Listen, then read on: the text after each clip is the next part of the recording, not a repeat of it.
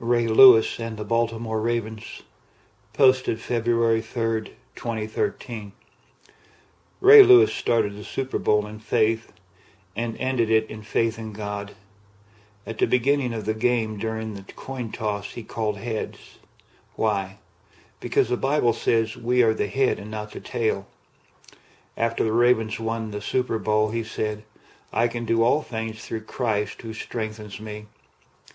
Ray ended his 13-year career in the NFL with a victory. His faith in God is a living faith, and his life a testimony to God's faithfulness to him. Thank you, James and Hamza Sassi, GodWhoIsGod.com.